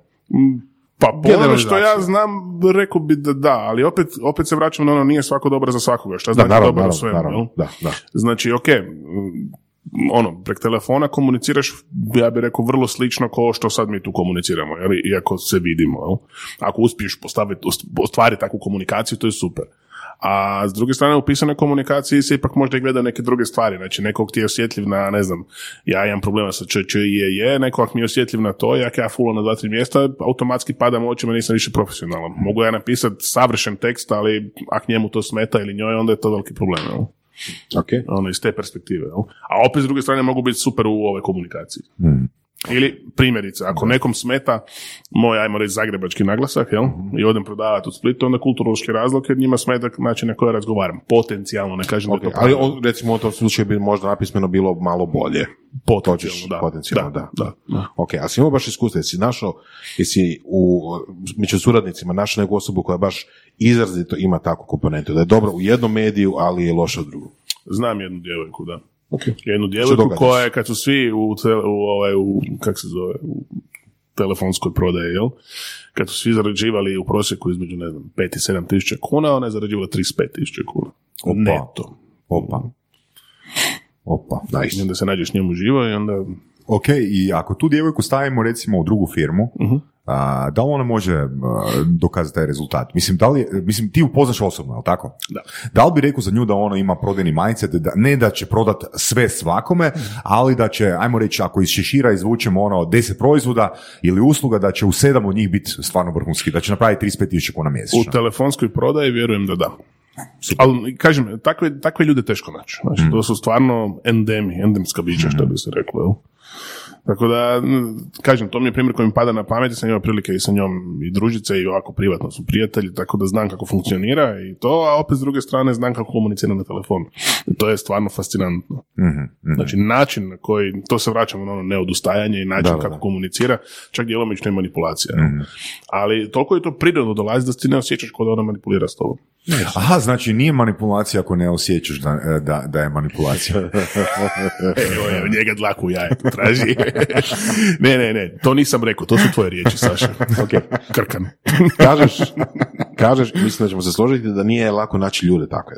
Dobre ljude u bilo čemu, a i u ovom slučaju isto. Pa, sad se tu samo, znaš, prosim što te prekidam, ali tu sad samo pitanje postavlja jesu to actually dobri ljudi ili dobri su za firmu, jel donose pare. Ali ja uvijek pitam dugoročni efekt toga. Znači, ako ti jako puno prodaješ, ti potencijalno stvaraš i određenu količinu nezadovoljnih kupaca. Kad se količina nezadovoljnih kupaca stvori, onda imaš marketinški problem, jer te počnu terorizirati po društvenim mrežama. Tako da to može biti ono bumerang efekt. E, tu dolazimo do kvalifikacije. E, Da, e, tako je. Što je to? Što je to, o, to što je Vedran sad spomenuo, znači, da imaš, da nemaš nezadovoljne kupce, možeš imati vrhunske prodavače, ako a, nisu dobro kvalificirani, oni će biti nezadovoljni. Nije stvar proizvoda, nego stvar je kvalifikacije. Čekaj, čekaj, čekaj, čekaj. Aj- Ajmo prvo riješiti jednu stvar, pa ćemo se vratiti na Ajde. to. Znači, rekao si, imate nezadovoljne kupce i nezadovoljni kupci se onda nakupljaju. Mhm. Kako bi, zašto bi imali nezadovoljne kupce ako je njima taj proizvod dobar? Pa šta ako nije? Ako telefonski kupe nešto, kako znaju jer je dobar ili nije, tako dugo dok ne dođe proizvod doma. Aha, znači ipak smo ih nagovorili da kupe nešto što im ne Da, to, je, Ok, to je problem o, manipulacije. Ok, riješili smo taj dio, Da, može. to je problem manipulacije. ajde dalje, ok, Jer ti može, možeš uvjeriti može. prek telefona i onda šta onda? Samo, samo pitam, samo pitam, samo me to zanimalo, ok. Ali on gdje sam zapravo išao je, uh, gdje naći ljude, gdje se, gdje se okupljaju, gdje se napajaju, gdje, on, gdje pasu dobri prodavači. Ili pot- potencijalno dobri prodavači. Pa, i ono, moje iskustvo, može moje iskustvo, jel? Konobari. E, Oh, nice, e, e, super, nice. super, super, super. E, sad, sad ću ti reći, sad ću ti reći sljedeće, koje je moje razmišljanje o konobarima. Mm. Znači, njihov plus je što znaju jezike, Mhm. ok, ajmo reći, čisti su, ono, uh, a, ali imam taj problem, mislim, problem uvjerenja, ne kažem da je on stvarni problem, što vjerujem da su konobari u mindsetu e, reaktivnosti. Što znači da oni kad vide da im dolaze gosti, oni reagiraju. Znači, e, neću generalizirati da svi konobari su reaktivni, ali to je reaktivni posao. A, prodaja je proaktivni posao di moraš imati ono e, pro, svoju osobnu proaktivnost i moraš imati svoju disciplinu. Znači nisam testirao još, ali to je nekak moje, e, nekak je moje uvjerenje to. Voli, želio bi testirati jer uh, jebi ga, ti ćeš naći osobu koja priča hrvatski, pardon, engleski i njemački. Ne, ovo što kažeš Među zapravo- konobarima sigurno. da. Da, da, ovo što kažeš se zapravo jako dobro vidi na obali, gdje imaš proaktivne konobare koji stoje ispred kafića i zovu ljude da uđu unutra, to su proaktivni konobari, jel? To je u Grčkoj, Turskoj, znači, ono, baš sam putovao dole Makedonija, to je jako izraženo, i u Albaniji isto. I njima je to normalno. I sad imaš one koji to rade zato što ih je zločesti šef natjerao da to rade i to onda osjetiš kod njih i to je "Oj, tata, ja tebe moram vući unutra, meni se to ne da. Jel? I imaš one koji to fakat rade jer jednostavno žive taj posao. I to onda isto tako osjetiš i onda uđeš unutra i on je i dalje takav simpatičan, super divan i poslužite fantastično i komunicira s tobom i kaže ti još o povijesti grada i dati gratis rakiju, a ti nisi ni svjestan da si to već platio sedam puta i slične stvari. Jel? Znači, drugi sjećam, sjećaš se ko kralj, a on ti je uzeo toliko para, a ti si i dalje sretan. Jel? To, to su vrhunski konobari po meni. Jel? To je ona uh, manipulacija di ne skužne manipulacija. Pa to nije čak manipulacija, nego on fakat radi posao. Znači, evo ti čisto pitanje, vrlo jednostavno. Znači, gdje ideš pit kavu? Tamo gdje je vrhunska kava ili tamo gdje je dobra konovarica? Mi kao muški, jel? Da, da. Da. mi sad neću odgovoriti. Dobro, ne, ne, ne, ne, ne, ne, možda zavisi, zavisi da li si, ne znam, na selu ili u centru grada. Pa da. Ok, to znači da bi sad neko ko treba, ko traži nekog novog salesmana za, za educiranje, za, za, za obrazovanje, za, za uopće početak rada, da najbolje da traži nekog ko ima iskustvo sa konobarenjem ili gdje smo s tim? Pa ne znam, evo ja sam recimo bio turistički animator, da li to dođe na isto? Vrlo slično, ja bih Pa rekao. da, znači, ja, i opet se vraćam na onaj početak što je i Saša rekao, jel, komunikacija. Mi koji smo u tom poslu s ljudima, mi naučimo komunicirati s ljudima, sa svim tipovima ljudi, na svim jezicima, e, nogama, rukama, kad god da nađeš ti naučiš komunicirati sa ljudima i uvijek se snađeš. I ta snalažljivost i komunikacija ti zapravo otvara mogućnost da nadogradiš u prodajnom smislu i postaneš profesionalac u samoj prodaji. Tako da bi ja opet se vratio na to da je komunikacija osnov svega. A, pričali smo u prodajnom mindsetu, a ti Boro ste se malo, Boro Vujović i ti ste se malo zaletili kad ste rekli da se prodaja svodi na pitanja. Ja sam ovoga, vas malo cimno, rekao sam da vas dvojica niste za storytelling, na? Am, koja je onda po, te, po, po tebi sad kad imaš malo više vremena, znači koji je to odnos a, storytellinga i pitanja u komunikacijskom procesu, uvjeravanja Pa, ili utjecaja? Storytelling je fantastičan kad trebaš odgovoriti na pitanje. Mhm. Pa da. Ali ako hoćeš nešto saznati od kupca, ne mreš sam pričat, moraš i pitati nešto. Dakle, ja bih rekao, osnov stvačanja kupčevih potreba su pitanja, definitivno. A kad trebaš nešto, kad dođeš u fazu da nešto prezentiraš, a po meni je to već onda faza kad smo se manje više dogovorili, kad će on kupiti taj proizvod, znači moraš mu samo dati onaj add-on na neki način zašto će ga kupiti, ovaj, onda, onda se treba baciti na storytelling. I meni je storytelling super, super stvar. Čak sam jedan dio u knjizi posvetio storytelling. Kad prepoznati a, moment za storytelling? I da li, da li ono je storytelling onak toliko bitan da nikad ne možeš napraviti closing bez da barem malo storija ubaciš? Mm, Pa ne bi bio toliko eksplicitan tu, znači ne bi ono reklo 100% da mora biti tako, ali, ali bi se usudio reći da je izuzetno bitan. Znači ja volim uvijek ljudima dočarat em, da je nešto tako kako je kroz priču o tome koju je neko drugi proživio. Jer automatski se onda emotivno možeš povezati sa tim. Kroz priču se lakše povežeš, kroz činjenice se ne možeš povezati. Ćeš? Znači ova čaša je bijela. Ok, pa to vidim. Ali sad ako ti kažem da sam ja iz te čaše pio fantastičan sok sa, ne znam, ili mojito, imao je suncobran i ako ti opišem čitavu priču da je bilo pregledno vrijeme vani i sunce, onda ćeš već malo drugačije promatrati tu čašu, jel? Znači da bi sam bio na plaži, da je bilo sunce i da sam uživao. I pio sam mojito.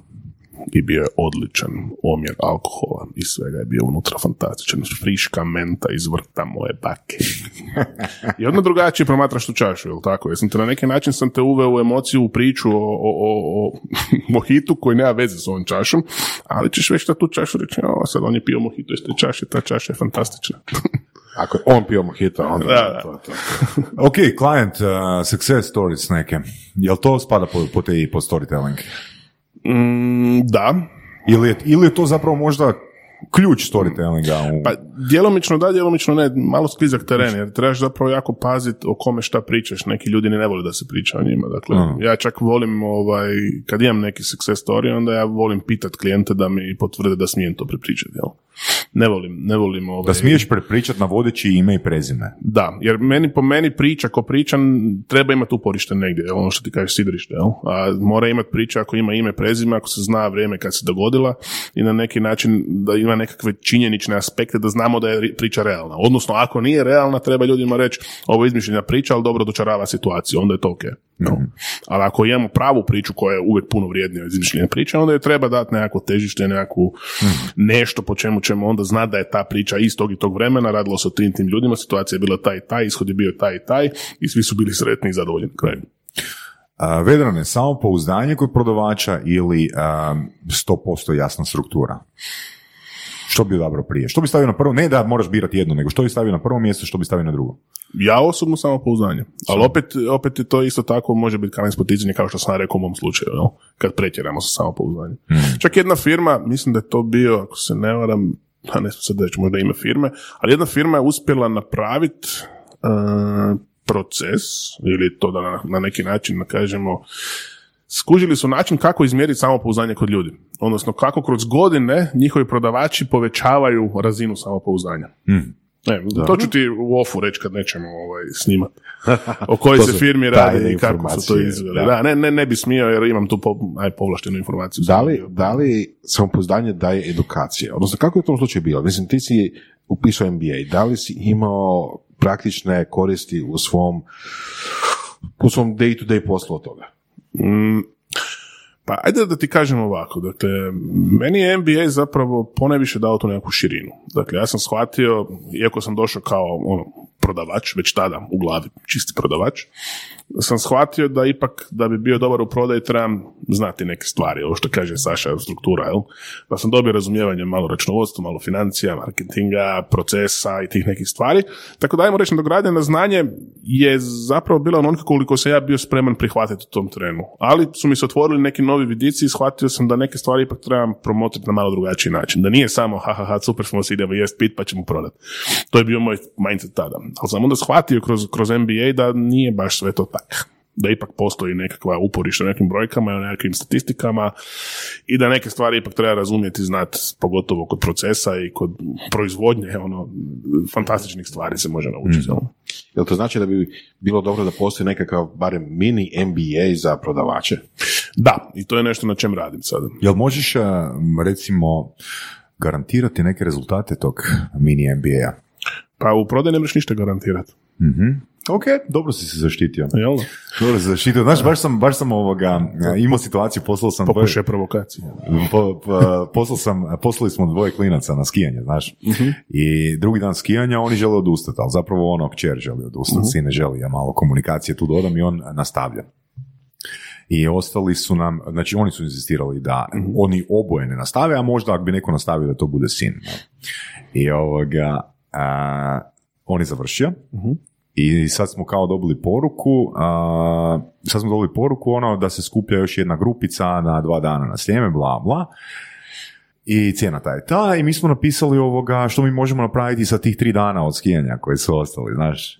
I ona ka- kaže, e, kaže ovoga ta voditeljica, pa možete, evo ako se, ako se skupi grupa, ako se skupi grupa, onda e, može vaš sin doći na ta dva dana. I sad moja žena bi napisala poruku, da, da, ok, onda ja sam napisao, ne, ne, ne, pišeš, mi imamo tri dana.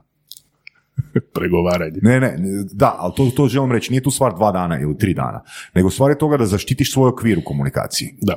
Ne? Znači to, ono, meni je sasvim ok dva dana, ali daj mi razlog. I još smo na njihovoj web stranici našli sljedeće. Znači, ukoliko u pet dana ski škole vaše dijete nije naučilo skijati, vraćamo vam kompletan iznos novca.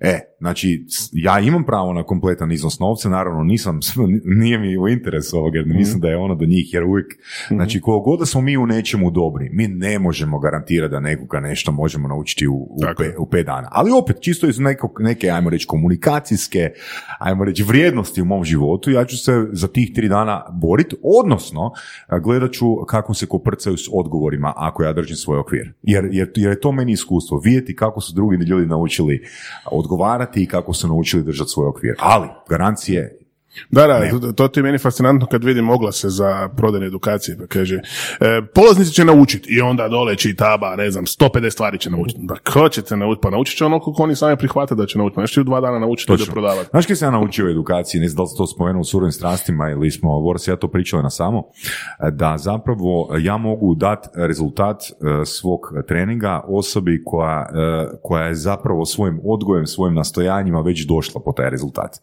Znači, ti možeš dati rezultat osobi koja je već prije u drugim edukacijama ostvarivala rezultate. Ti možeš napraviti minimalne pomake na osobi koja je demotivirana. Znači, koliko god da si ti ono dobar ili loš, sve jedno. Da li si ti dobar ili loš, takvi ljudi doslovno mogu ići kod najjeftinije opcije i dobit će isto.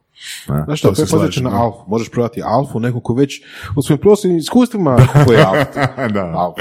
Neću komentirati. Ok, znači, uh, edukacija je korisna i daje širinu. MBA, mini MBA. Da, da. da, ja bih rekao širinu i ono što definitivno najvrijednije iz čitave te priče ove moje sa NBA-om je networking ljudi koje sam upoznao, tako da ćemo sad gledati unazad kao neku investiciju što sam napravio, sad ovo ko reklama za NBA zvuči. ovaj, m, ja sam vrlo brzo povratio tu investiciju, jer moj završni rad na NBA je moja firma današnja. Oh, nice. Super. Da. Da, evo, Voras i ja nismo baš razmišljali o NBA-u, e, mi smo našli drugi način da dođemo do e, interesantnog networkinga za puno manje novca i puno više možda i znanja. Nesumnjivo to. Kažem, o- opet se vraćam, kažem, me- meni ni u peti nije bilo to. Mene, mene je čitava ta situacija, višak vremena i dobivanje stipendija, reklo, zašto ne bi sad to A iskoristio? ne, ne, ne, mislim, mislim, mislim da je NBA definitivno ono dobar e, smjer, ja samo mislim da sam deset godina zakasnio za, za tako neko razmišljanje. nikad nije kasno. Za razmišljanje. Nikad. Jel mi ti sad stvaraš potrebu? Da. Nikad nije kasno, znaš šta. E, Dobro ti je, dobro je to. Evo, prodaj Saši MBA. Eto, pro- probaj mi prodati NBA. Znači, E. ako mi kažeš networking, na razini godine imam veći uh, networking nego na NBA-u. Ako mi kažeš znanje, reću ti na razini godine imam ciljanije znanje nego na NBA-u. Koji uh, konkretan kriterij bi mi mogao ponuditi da se ja imalo zainteresiran za NBA? Ovako poznavajući tebe. Hmm. Pa ima, znači, predavanja ti nisu samo u Zagrebu, nego se ide i u Beograd, Sofiju i Skopje i dobri su izlasci. Pa gledaj, to bi možda moglo isto proći, zato sam rekao prije deset godina, jer zamisli onak žena, troje djece, onak e, Saša, moj, moj muž se, moj muž se naslikava po klubovima, a ja onak s troje djece doma, na. Diskrecija je zajamčena. Dobar si, jebeno se dobro snalaziš, e. Svaka čast. To je znanje, znači nije, nije bitno klubovi, nego točno određeni klubovi gdje je diskrecija Da. zajamčena. A ne znam koliko si pratio, jesi li nisi Cardona ili tog Belforta ili slično, ne, evo, e, mislim da sam ti čak ja i poslao link gdje su se njih dvojica pokefali, jesi, gledao sam to i smijao sam se do suza. Da, da, ovoga, eto, um, moje pitanje glasi, ima jedna zgodna rečenica koju je još Daniel davno rekao, Daniel Bičanić je davno rekao u surovim strastima, a to je, nek se kolege prodavači ne naljute, ali jedan marketingaš, uh, dobar marketingaš može napraviti ko stotinu prodavača. Um, dakle, moje pitanje glasi, koliko zapravo Grant Cardone ili Jordan Belfort prodaju na temelju svog brenda, a koliko na temelju skilla? I ti si danas u toj situaciji da te se naziva sales guruom Da. i zapravo ono nije nužno da ti više dižeš, ne znam, telefon i prodaješ uslugu. ne? Da, da. Znači, Zapravo- to, je, to je tema brandinga prodavača. Da, zapravo jako, jako dobro pitanje. Ehm, mislim da, da je tu polazište i uporište upravo u tome da su oni isto svoje vremeno kad su krenuli, su počeli otvoreno komunicirati o tome. I o svojim uspjesima i o svojim neuspjesima. I naravno, napisali su knjige i to sve. I nekako, ok, ja sad kasnim dobrih 10-15 godina za njima, ali o, čak i više, 20, jel? ali dobro, mlađi sam, pa ide, neka, neka bude to tako. Ehm, ali ja sam krenuo isto, kad sam krenuo zapravo pisati, kad sam krenuo e, pričati o tome što radim, nisam imao zacrtan cilj. Nisam imao zacrtano si sad ćeš ti ono postati ovo ili ono, imat ćeš svoju emisiju sa nekim tamo još jednim čelavim tenodijem i to će biti sve super. Ovaj, znači, nigdje to nije meni meni bilo zacrtano. Ja sam samo bio ono dovoljno open mind da kažem, ok, sad imam neko znanje, ono, stekao sam to, ajmo reći, neke stvari na teži način neko znanja i ja početi pisati o tome. Ja sam počeo pisati. Pa me to pisanje dovelo do toga da sam dao par intervjua. Pa su me te intervju i povezali da sam bio na dvije, tri televizije. Pa, neko, se- znaš, ono, sve se počelo događati, neko će reći stihijski, ali zapravo ko da postoji nekakav plan po kojem se te stvari događaju. Ja uopće ne mogu sad reći opet moram ti odgovoriti na pitanje da li je više branding ili je više moje znanje. Pa ne znam, evo. Ne, Evo, znam, ne znam kako da, bi ti odgovorio. ali- Zaista, evo, mogu, si, si smijem dopustiti da kažem ne znam. Možeš. Evo, ali ono što sam ja zaključio, evo, pogotovo zadnjih par mjeseci, da je najviše nagrađujući posao u budućnosti onaj koji danas radimo besplatno. Pa, da. Znaš, jer to je to, u biti pisanje tih kolumni, nema novca Mm. od toga, E, pisanje knjige, ono, nema novca od toga, nije, nije to, ali opet taj, taj, taj intervju ili taj, ta kolumna ili ta knjiga će te možda dovesti do radija, do televizije, do tog, do tog brenda zapravo. Ja, evo, ja mogu iz svog iskustva reći, znači, e, jučer kad sam demonstrirao kako se rade e, telefonski pozivi, da e, mislim da moji ljudi ono kuže da oni to ne mogu napraviti na način na koji ja to mogu napraviti. Jer ne u svim, ali ajmo reći u nekih 30%, a, 30% telefonskih razgovora koje sam ja obavio, ajmo reći 20 da fakat ne pretjeramo, 20% je sigurno bilo. A, znači prvi respons kad bi se javili, kad bi se javio bi bio ono čast mi razgovarati s vama ili ono prepoznajem ovaj glas. Znaš, e sad, Tako. što sam ja s tim dobio? Ja sam s tim dobio uh, ubrzavanje customer journey Znaš, mislim, ipak sam ja pozicioniran Da. u njihovim glavama i teško će Znaš, oni su poslali taj upit. Znaš, to, je, to je samo pitanje, ja čak ni- nije bitno da li sam minutu s njima na telefonu ili sam 30 minuta s njima na telefonu, jedino pitanje koje se postavlja kad oni imaju takvu reakciju na početku, jel si mogu to sad priuštiti ili si to sad ne mogu priuštiti. To je to. Da, da. Da, dođeš do toga. Dođeš Ok, do toga. vratio bi se malo na to što si rekao, što si rekao prodavači versus marketingaši. Hmm. Ok, imat ćemo sad jednu gošću koja se bavi a, prodajom u širem smislu. A, online trgovine su bez, per, nepersonalne. Mhm. Znači, nema prodavača, nema osobe koja stoji i prodaje, ne znam, na Amazonu sve od knjige, od igle do lokomotive. Nema na njuškalu, nema kod nas na bilo kakvim sajtu. Znači, web je došao, web je prisutan, preko weba se naručuje, prodaje sve. Danas ono, a, izuzetno su porasle bilo kakve, sve zajedno a, prodajne aktivnosti preko weba, preko web shopova. Kakva je tu budućnost onda prodavača? Da li prodavač više onda se mora specijalizirati za stvari koje se ne mogu prodati preko weba i koje su to stvari? Da, odlično pitanje, ali zapravo vrlo široko i mislim da Je. cijela ova emisija Je. ne bi bila dovoljna da, da, da odgovorimo na to. E, Odnosno da pokušamo zapravo odgovoriti na to. Em, pa ja sam nekako, ajde da te pokušam najkraće odgovoriti, moguće, kako ja to vidim. Sad, znači, business to customer, tu će vjerojatno ići u tom smjeru, jel? I tu ne moramo baš se vratiti predaleko. Znači, svi shopovi sve manje više ide online i u koroni se pogledalo da funkcionira, čak i OPG-ovi se ti počeli dostavljati doma, znači ono, od ribe, od svega, šta god hoćeš. Ne moraš više ići na plac, kupiti friško zelje ili nešto, nego ti dofuraju doma i dofuraju ti najbolje. Jer ako ti nije najbolje, ti ćeš njih tužiti preko interneta ili više niko neće kupiti od njih. Drugim riječima, garanci kvalitete, jel? E, S druge strane, ono ja mislim da će još poprilično dugo ljudi biti ključni je B2B odnosno taj human to human, gdje je bitna ono, ljudska interakcija. I to bi onda, ajmo, ako ćemo ići sad nekog pokušati generalizirati, ja bih rekao kod kupovine, odnosno prodaje visoko vrijednih proizvoda, ja vjerujem da će ljudi još uvijek ostati e, upetljani. Iako sam nedavno, evo, čuo, baš sam razgovarao sa, sa ekipom koja se bavi prodajom satova, pa su mi rekli da jako skupe satove po 15-20 tisuća eura prodaju online. Ako, jel su to brand, uh, Da. brandovi? Da, ok.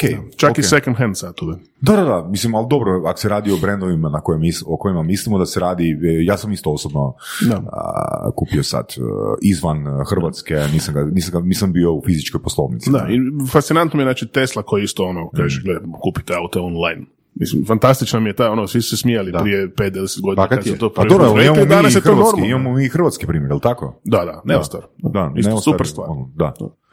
Da. Ok.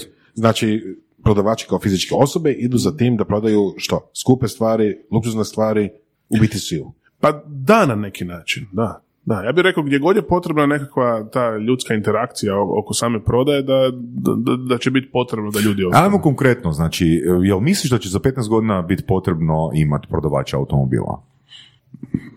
Pa, jako zanimljivo pitanje. Mm.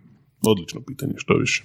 Možemo to kao anketu staviti. Mislim, znaš, ono, je, Pa- meni je, meni je, ajmo, ajmo to staviti u anketu, Da, ali recimo, evo, anketu. moje razmišljanje neko je, a, opet je bio zavisnosti o tome jel imamo a, ovoga, autonomna vozila, ne? Znači, ako trebam test vožnju, onda definitivno da. Ili je to osoba koja je isključivo vozač, nije salesman, koja ima svoj raspored isključivo za test vožnje. Uber, Uber, Uber prodaja automobila. Da, Da, ali... Dolazim po tebe pred, pred tvoju Da. kuću, napravili smo vožnju i Vidiš? moj posao, moj posao je samo biti testni vozač. Biznis- Mislim da to čak i neki biznis- luksuzni biznis budućnosti Da, za da, jedno da, pet godina. Da, da, Test vožnja po narudžbi od doma do negdje. da. Da. Da, da, to ima smisla, e, samo se još jedno dodatno pitanje tu postavljam. E, Ako smo rekli, znači, ok, ajmo reći 10-15 godina, hipotetski neće više biti prodavač automobila, ok. Ali pitanje je, hoće li biti uopće potrebe za vlasništvo nad automobilima? Mislim, na kraju krajeva, Istina. car sharing je Istina. isto u porastu strašno. Tako da vidjet ćemo, ovaj, ne znam kako smo završili u automobilskom biznisu, ali jako to volim. Ali pratim ga i mm, vidjet ćemo kako god se to sad nama činilo čudno, ali evo, Spin City funkcionira u Zagrebu. Nije sad, ne znam, kako razvijen još do kraja, znači po- pol grada, znači recimo moj istočni dio grada nije pokriven, ali ovaj drugi dio grada funkcionira na sasvim normalno. Ok, ali recimo imamo neke druge stvari gdje za sada se čini, bar meni, da će prodavači ostati, na primjer, nekretnine.